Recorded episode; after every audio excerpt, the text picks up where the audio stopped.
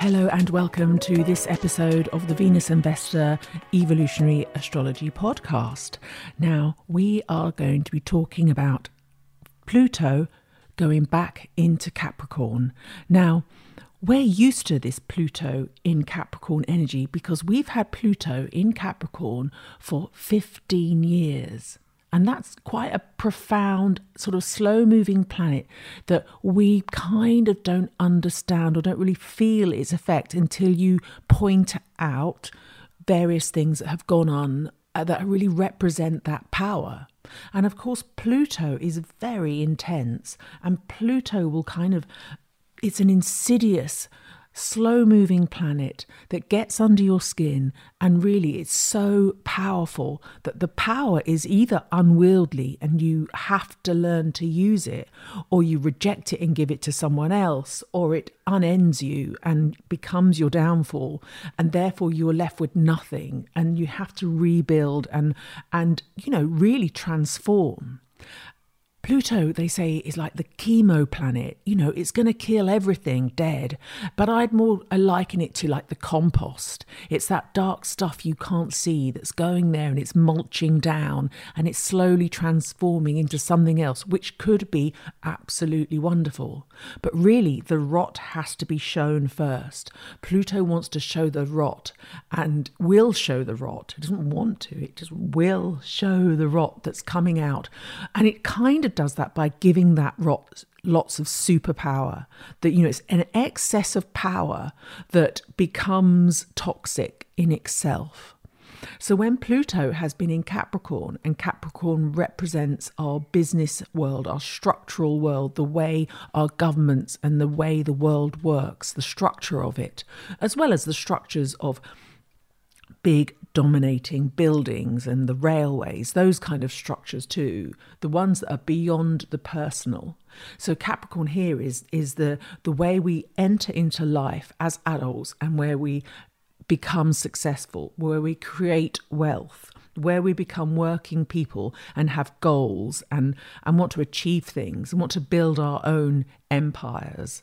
So that's Capricorn's area. And of course, with the power that Pluto brings in, it's really kind of supercharging that up, so that the people who have got the power have more power, and the people who have got the money suddenly have more money. And we are seeing this so much. I mean, before fifteen years ago, we didn't really have in our in our consciousness the idea that there was this top one percent who had all the money. And now that's kind of the main, one of the main issues and the problems that we all feel, that there is too much power at the top being held by too few who are unaccountable and unelected, or have just got that way because they have got so much money, or they formed a group um, beyond any electable government, talking about World Health Authority, um, World Economic Forum, those kind of groups, NATO, all those bigger groups that go are sort of beyond government.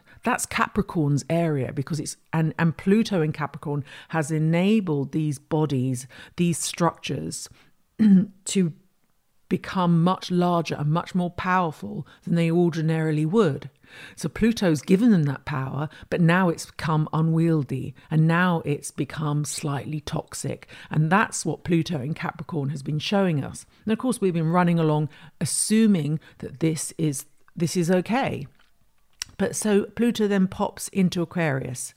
And you'll remember in the one of the previous episodes, we talk about when Pluto moved into Aquarius, we suddenly get revolution. The French Revolution started when Pluto moved into Aquarius. Uh, the American Revolutionary Wars, Pluto in Aquarius, you know, it's it's revolution time. So we've just had a little taste of that. And look at France. Look at France go. Major revolutions going on there. Um, so now Pluto has, we've had this naught degree, which is tiny sample, which has been quite intense. Pluto's now moving back into Capricorn, and it's like we're suddenly aware of that power. This time around, Pluto moving back into Capricorn, it's going to feel different. It's not going to feel like it when it came in the other end. It's going to feel like, oh, hold on a minute. I see where this power is now. And and then I need to look at it and dis- determine for myself whether this is appropriate, whether it is corrupt, whether it is kind of really a dark lord of the underworld kind of dealing. So, you know, it's very interesting now that Pluto is moving back into Capricorn. And because Pluto moves so slowly, so Pluto moves out of um, Capricorn into Aquarius in March, then moves back into Capricorn in June, stays there, moves out back into Aquarius in January, and back again. So, you know, so we're finally, it's moving backwards and forwards. I'll give you the dates, moving backwards and forwards across this borderline until November the nineteenth, twenty twenty-four. So we're not really going to get this permanent solution till November twenty twenty-four of Pluto in Aquarius. And then we've got twenty years of it. So we're going to keep getting these little tasters of the Aquarian revolution and then going back into the old school, the old way of doing it. And that's when it each time. So we've got, this is the first, this first time it's going back. It's going to go back in twice. So this will be the first little dip back in. And this time around, Pluto is going to go all the way back to twenty-seven degrees. And of course, twenty-seven degrees is the American Pluto return. It's not going back to the exact minute, twenty minutes off. So the exact is twenty-seven thirty-three minutes. And Pluto's going back to twenty-seven fifty-four minutes. And at fifty-four minutes, twenty-seven fifty-four minutes is actually the date that they signed the declaration, because they agreed the declaration. The Declaration of Independence is fourth of July, which we all know and celebrate. But the actual signing of that wasn't till August, and that was at twenty-seven degrees fifty-four minutes. So we're going back to that point this time around. And then when it goes back again next year, the same kind of similar dates, this time next year, it'll go back in again to Capricorn. And that time it sits on twenty-nine degrees. And just like we've just had it sitting at the zero degree of, a, of Aquarius, which has been like a really intense taster, when it goes back and sits on the twenty-nine degrees, that is going to be another intense moment of the twenty-nine anoretic degree that really wants to force the issue. It wants to say, this is your last chance of understanding this and getting this and learning the lesson at twenty-nine degrees. And if you are not prepared to learn the lesson, it forces the crisis. And that's why it's called the crisis point. It needn't necessarily be a crisis, because we can learn the lesson and understand it. And that's why I think astrology is so beautiful, that people can look at something, understand what it's there and go, right, I have to do this. Rather than if we didn't know, then then the crisis can happen without us, or, or, or you know, the, the thing that needs to happen has to be forced to happen. So, yeah, so then this time next year, it's at the twenty-nine degree mark. But anyway, so that's that's next year before we fully come in to Pluto in Aquarius, which is going to happen on the nineteenth of November, just two weeks after the American elections. So really, all eyes are on America for this Pluto switching signs. Firstly, going back to the twenty-seven America's natal Pluto position, which takes two hundred forty-six years to get to. And then secondly, sitting on that twenty-nine degrees, that twenty-nine degrees anoretic degree. But let's come back to what's happening this week on the eleventh of June, when Pluto retrogrades back into Capricorn. Now, I feel like Pluto, when it pops back into Capricorn, we're going to understand, because we've had this little taster of Aquarian quirkiness, freedom, you know, power to the people rather than the governments. When it comes back to Capricorn, it is going to feel inappropriate and slightly old fashioned and and these kind of old, older, because Saturn is to do with age, older, more um, traditional kind of ways of going about are going to feel too much.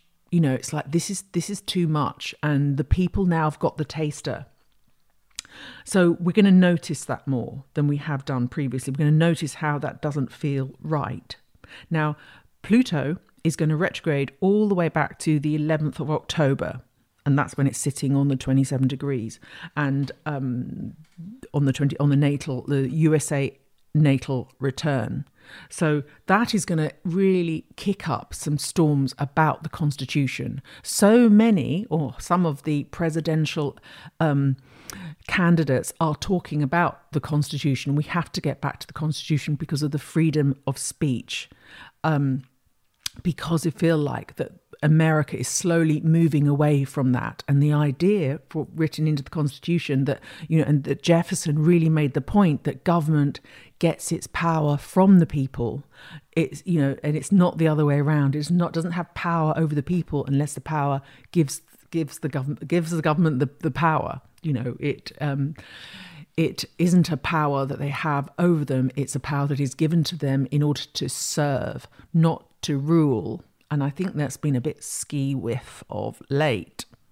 Now, as we feel that this might feel a bit old-fashioned, on the same day that Pluto moves back into, so we'll say Pluto retrograde ingress Capricorn is the best way of putting it, uh, because it's moving backwards. So it's Pluto retrograde and it's ingress when something ingress moves into a sign. So Pluto retrograde ingress Capricorn. And on the same day, Mercury ingress Gemini. But of course, M- Mercury is going forward and Mercury rules Gemini. And so when Mercury moves into Gemini, we're going to get a superpower of Geminian power coming forth. And this means powering up the media, powering up n- many different layers of the media, not just the big media. Um, and also powering up the ideas of uh, communication, of freedom of speech, of, of wanting to discuss things. And of course, Gemini has just recently had that connection with Uranus at the full moon. So Gemini is in a really buoyant position. So when he moves into his own sign of Gemini, it's like, hey, people, I'm coming home. Let's all talk. Let's chat. Let's have fun. Let's really keep this light. Let's keep it moving. You know, let's flip from one subject to another and really keep the discussion open.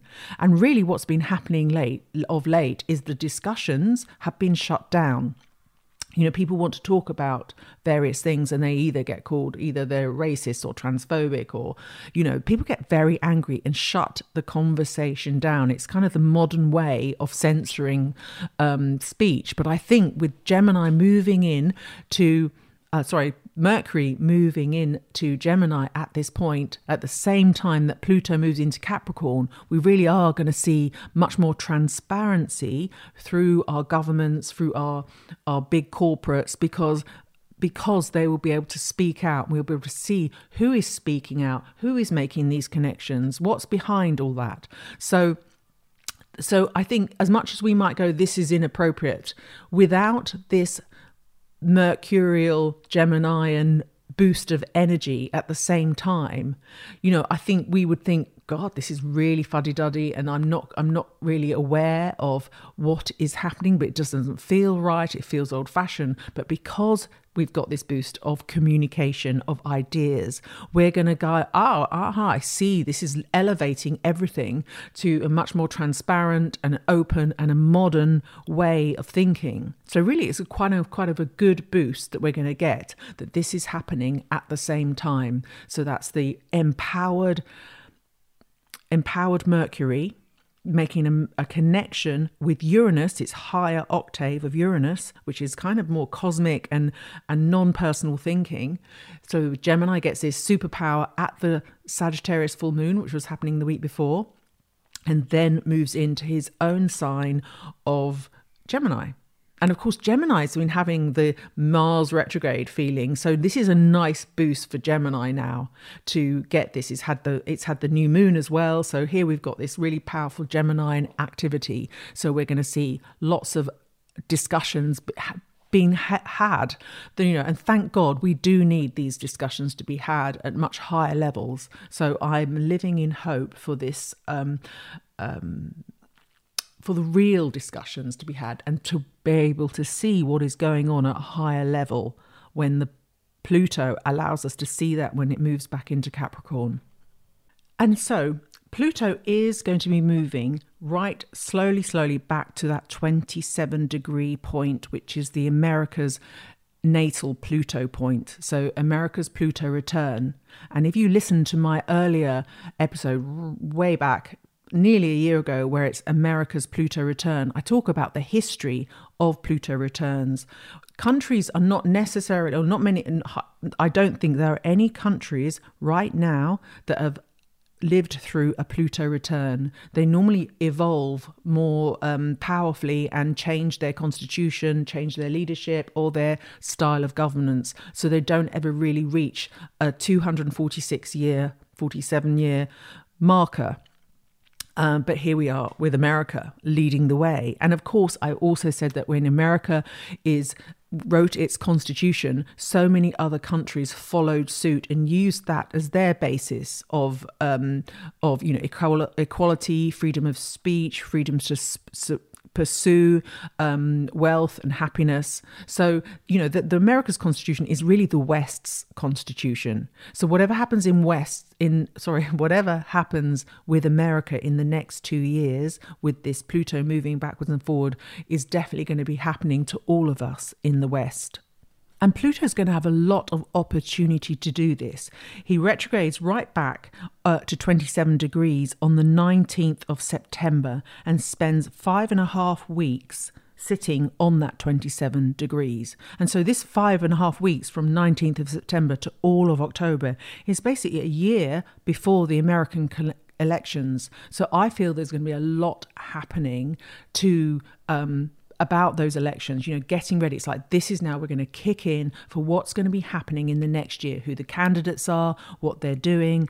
And so looking at those, I had to look, I had to look at those candidates and to see what they were doing, because one of the first things I noticed was that Robert um, F. Kennedy Junior is has got so much happening at twenty-seven degrees or around that. He's got a stellium. So I wanted to look at um, at the candidates. So I'm just going to quickly run through which candidate I feel has kind of got the staying power and the tenacity to drive America through the Pluto um, return. Because it's not, you know, America has to change before the election, has to use that Pluto return, because the election and the change of governance happens um, the following year, but not, well, the following year after the, the twenty-seven degree, but Pl- Pluto will be back in Capricorn at the twenty-nine degree. So it's still going to affect that, that um, natal Pluto of America. And I mean, you couldn't make up, the timing of this is perfect. But what is very, you know, without even knowing the astrology that well, you look at that, that is for massive change. Not only because Pluto demands that you change, but Pluto is moving out of old-fashioned Capricorn into brand new, future-led, people-led Aquarius right after the election. So whoever takes up the mantle from there is there for a brand new idea of what the future holds. And that's why I think President Biden isn't going to win in this. So I'm going to look at President Biden first. So firstly, because of this phenomenal change, I don't think he's in with a shout. It, there's too much change going on to continue with the same president or the same old ways of of doing things. So that's a big no for me on, on sorry, any, and I'm trying to remain completely partisan and just show you what the astrology says. So you're looking at his chart, he's got far too much Scorpio and far too much twelfth house. So that twelfth house is the hidden. And because his Scorpio is hidden, he's got a stellium there. A stellium is a row of planets, all in Scorpio. That's far too dark to continue being a president in such an open way. And in a way, you can see potentially it's his downfall for his health as well.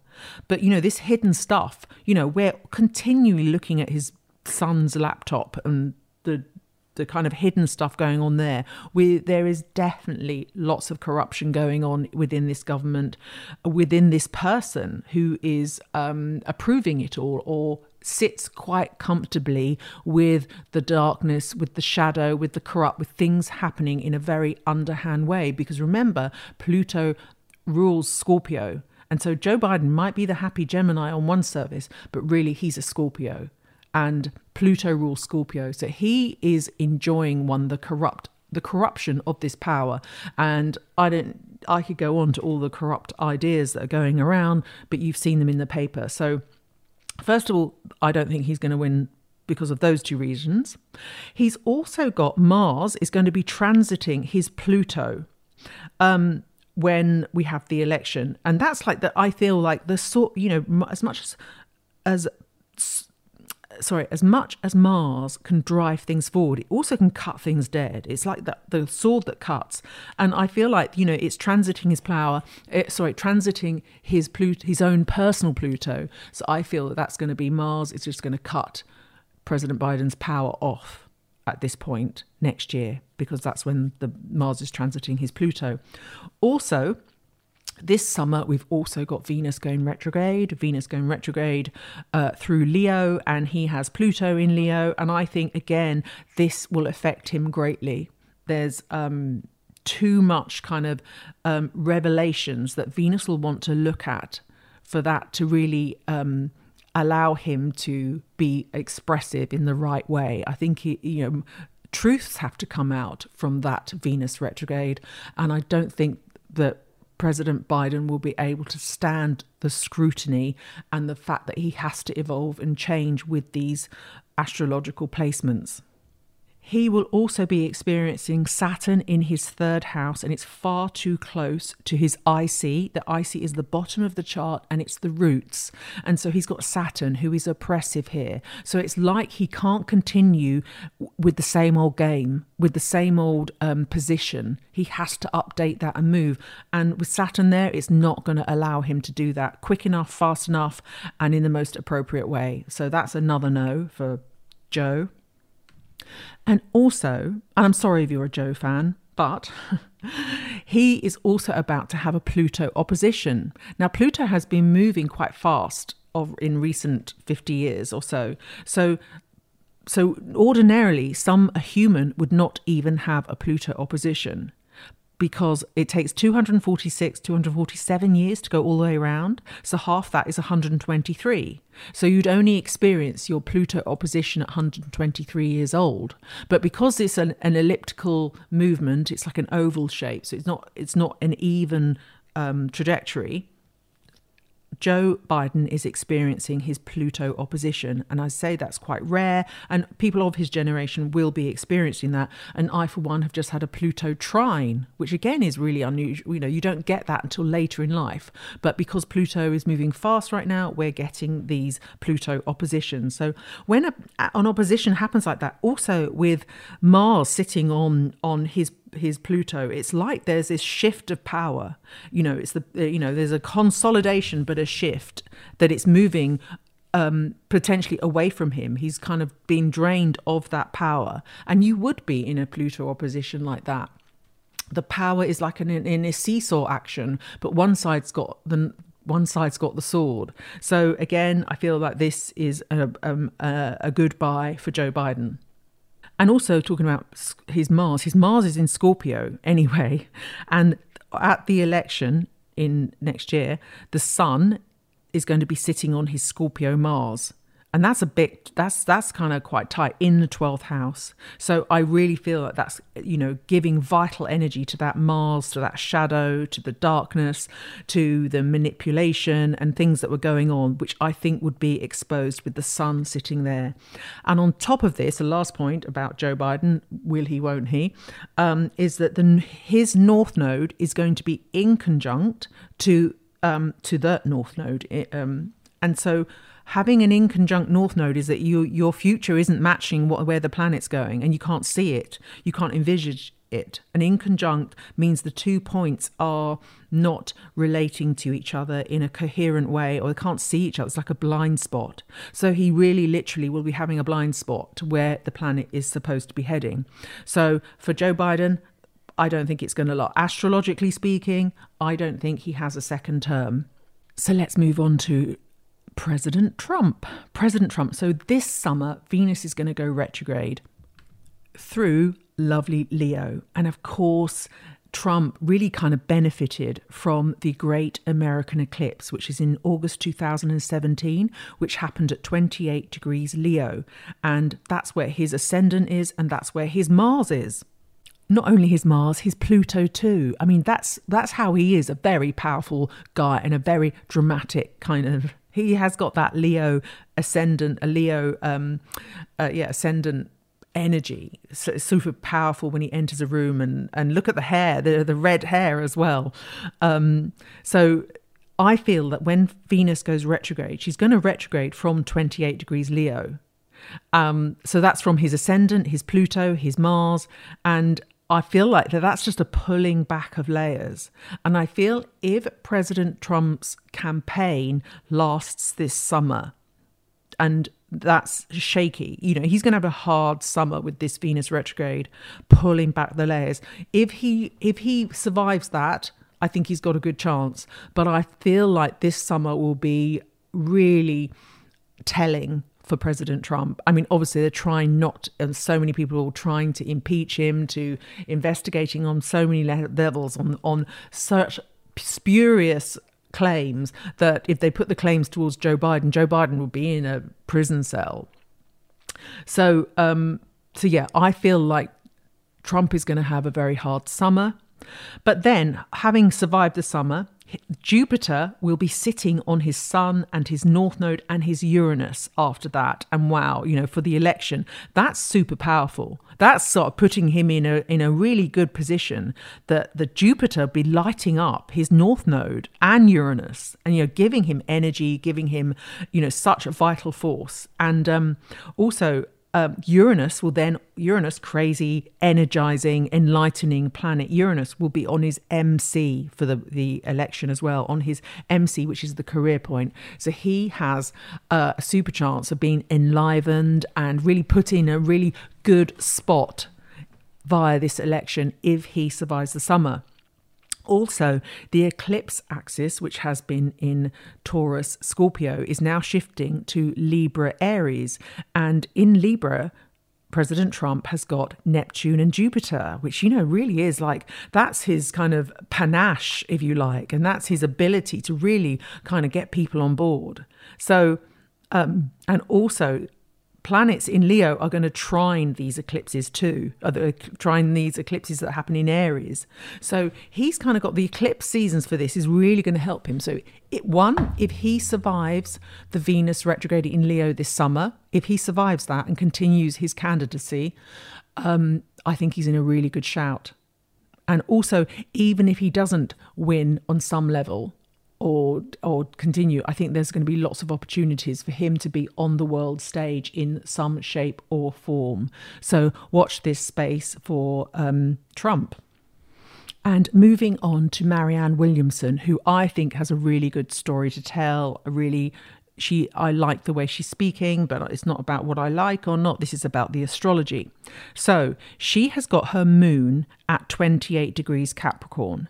And that's a huge emotional investment in America and its Pluto return. So her moon matches America's Pluto. So she totally and utterly believes and is feeling that and is karmically attached to the progress of America and getting America through its natal return. You know, that that's a really beautiful bond that she has. She really does want to serve her country. She's really feeling that on a deep and a psychic level. However, having her moon there could be utterly exhausting for her. It could absolutely drain her of all personal energy. So there is that to consider.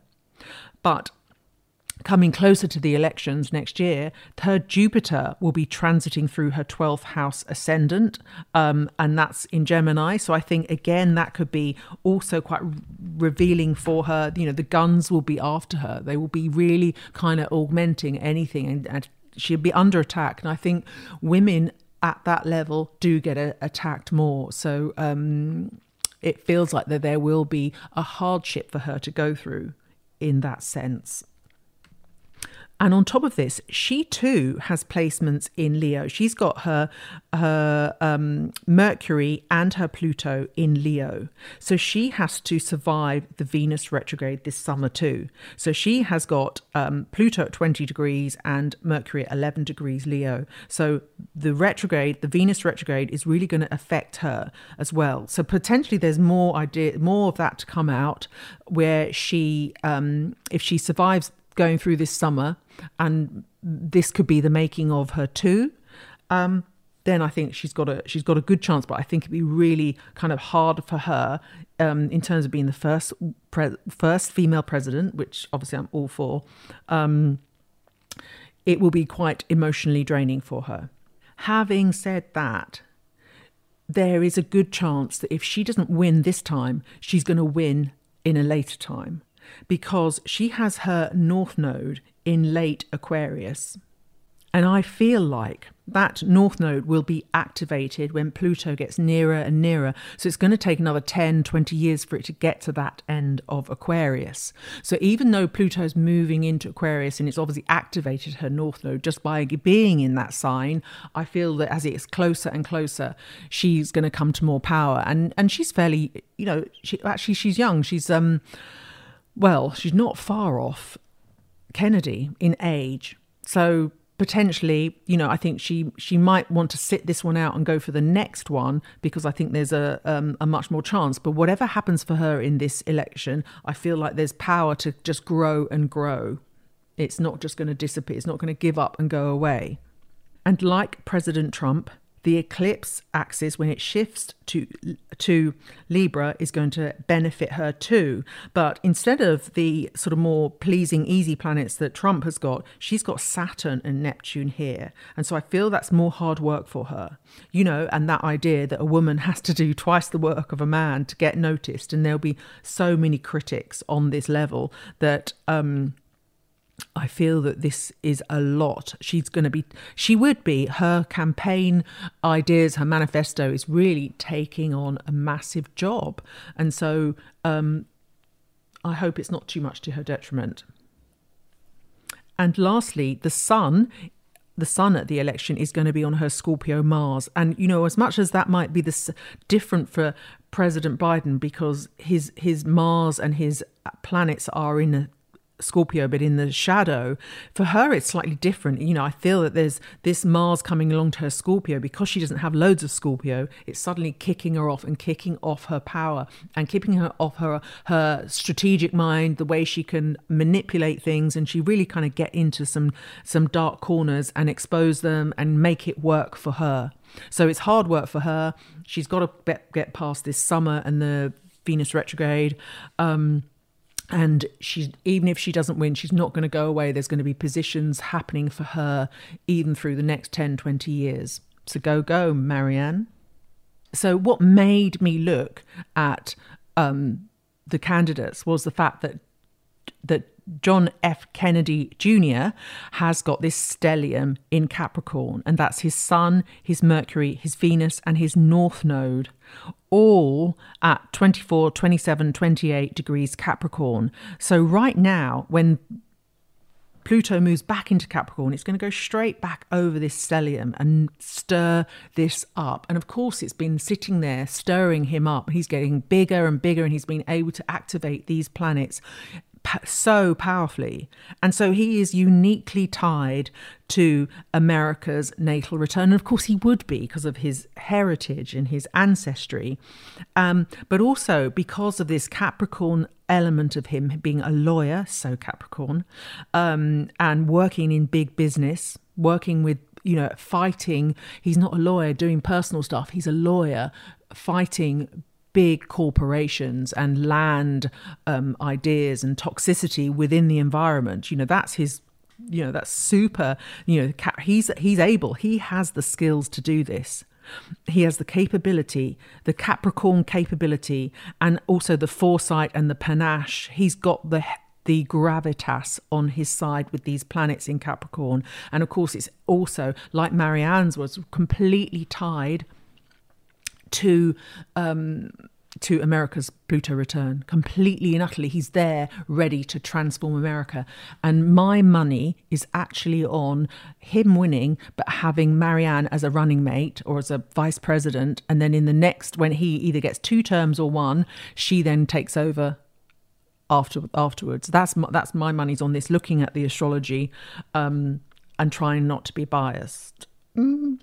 Anyway, he will also at the election be having a Jupiter return. I mean, a Jupiter come round to your Jupiter again is like, woohoo. This is rather um, energizing and uh, fantastic. So when the elections actually happen, Jupiter is going to be in Gemini and right on um, John Kennedy's own Jupiter. And I think that is uh, it's such a boost to everything that you think about, you talk about. And of course, he's got Ju- having Jupiter in Gemini means your mind works at a really top level, especially with those Capricorn placements. So yeah, he, he's got that happening too. The sun will also, just like Marianne's, also be trans, and this is why I think they make a good running pair, as it were. His the, his, the sun, not his sun, the sun, in November, when the elections happen, will be transiting his Mars in, in Scorpio, and it will be exact. And I think this is going to be activating his powers, karmic powers, his ancestral powers, definitely. Because, you know, Scorp- you know, Capricorn and Scorpio have this ancestral idea to them, and Capricorn's ancestry, kings, queens, and charts and things, whereas Scorpio is the power that you're born with from your ancestors. It's that d- much darker underworld stuff that you're not really aware of.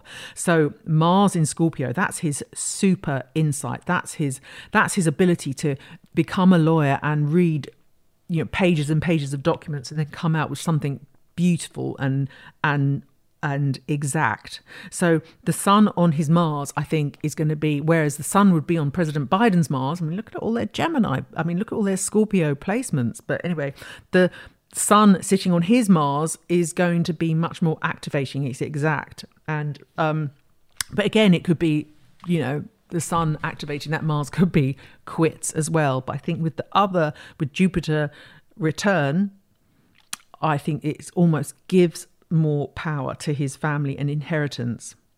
So um and also the interesting thing about Kennedy, he doesn't have any Leo placements, and so therefore he doesn't have to get through this summer. And um he's already had been activated by the eclipse when it was Scorpio Taurus, so that was the activating element for him.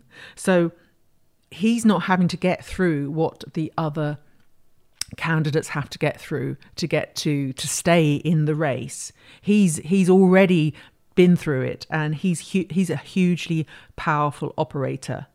Um and in fact, I think it was last month's eclipses that have really activated him and put him up there. And of course it did activate him. He's then that's when he launched his candidacy. So I do think he has uh, love him or hate him or whatever, he has a super powerful chance of becoming president. And I feel like, I don't want to be biased about this, but it feels kind of right that he should, but it's also quite scary. You think, oh my God, he's going to get assassinated, or some sort of family drama may play out. And it may well do, with that sun activating the Mars in Scorpio. But uh, we do hope not. And and I think with Marianne Williamson together, I think they make a great pair. Their astrology matches each other, and they've got both got the same. And where her moon on America's Pluto return with his sun, Mercury, Venus, North Node on that point as well. You know, it's a really good match. It's almost like she could she would flourish under his more um, grounded energy. And she'd be able to do her job more um, in a better way. So um, that's that's my betting for uh, Kennedy for president. Now, there's two more candidates that I know about. One is Ron DeSantis, and the other is a guy called Cornel West, who I've never heard of. So I'm just going to quickly look at those two, because Ron DeSantis, I like what he's been doing in Florida, um, but his moon is in late Aquarius. So again, like Marianne, I think there's a chance for him to stay in this game, but possibly come in on the next election or in a couple of elections time, you know, in ten years time. I think that would be his moment to go. And I don't think he's got the power, astrologically speaking, to to win this right now. Um, we've already seen that his power Um, has been activated with the uh, the eclipse axis has been on the last eighteen months, been across Taurus and Scorpio, and he has Uranus and Venus in Scorpio, so that's completely activated. Um, when the eclipse axis moves into Libra, he has Mars and Pluto in Libra. So yeah, there's there's um, there's going to be activations for him. And, you know, if he doesn't win, he's going to be a good opposition. And um, I think we haven't seen the last of him, but I think his power is going to grow and grow rather than have this instantaneous kind of um, become the president. Um, his North Node is in late Virgo, so it makes a nice trine to Pluto, uh, to America's Pluto and America's natal Pluto, the Pluto return. So I feel like this um, this North Node is definitely, his future is being activated with America, and he's definitely going to come to extra power. Whether it's the the power, I think might take a little bit more time, but uh, he's definitely up there playing a really important role, I think, in the coming years. Um, Yeah, right now, I don't feel like there's enough planetary influence to boost him to the top job. It's like going to be a climb, uh, um, a steady climb up to really powerful positions and really kind of a mover and an instigator for America, but not necessarily right at the top. And then we get to Cornel West, uh, probably an outsider from the People's Party. Like the sound of that, never heard of it, but the People's Party already gets my vote. And um, and so I feel like there is a place for him in the next government. He has his North Node in early Aquarius, which is obviously going to get activated when Pluto moves in there. So whether he is a candidate that get voted in or they ask him to be part of the presidency and the White House when when um, when the next winner, when the next president moves in, I think that's more likely a chance, because also his moon is is in Aquarius, but it's later on. So I feel there's more opportunity for him to grow, and he's um, definitely, he can move on and grow with the government and with America as it grows. And also, he is Gemini dominant, and so many of these candidates are Gemini dominant. I'm like, wow, you know, what's going on? And it almost feels like the recent Mars retrograde in Gemini, it's almost like been pe the peeling back of these people, and they're, you know, they've had to dig deep into what they're thinking, why they're thinking, and really come out and formulate new ideas that made them think, I have to fight for this.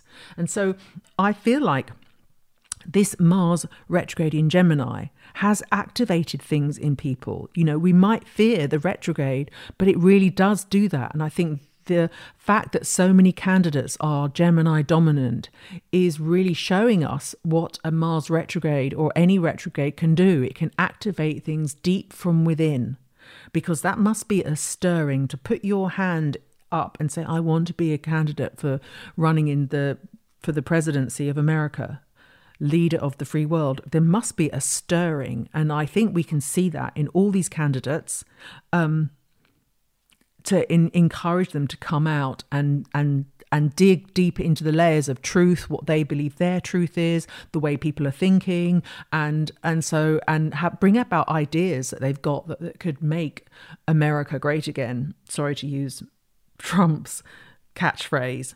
Um, however, the only person that doesn't have that is DeSantis. Um, but however, we don't know his birth time. So uh, we don't have his M C, Ascendant, D C, I C. So I reckon DeSantis could possibly be a Gemini rising. It could feel right, because he does definitely have the gift and the flair of communication. So potentially all of them have strong Gemini dominance. And um, so, yeah, I'm, I'm up for having some Gemini influence over the world and ensuring that we get to get the right words, the right connections, the right ideas as we move forward. And also, let's all look at that lesson that the Mars retrograde has done for all these Geminis, has really brought them out and enabled them to bring their ideas and what they were thinking on a deeper level out into the open. And and I know that we're all kind of wanting to hear the truth. Um, so this Capricorn, Pluto moving back into Capricorn, is happening on the eleventh of June.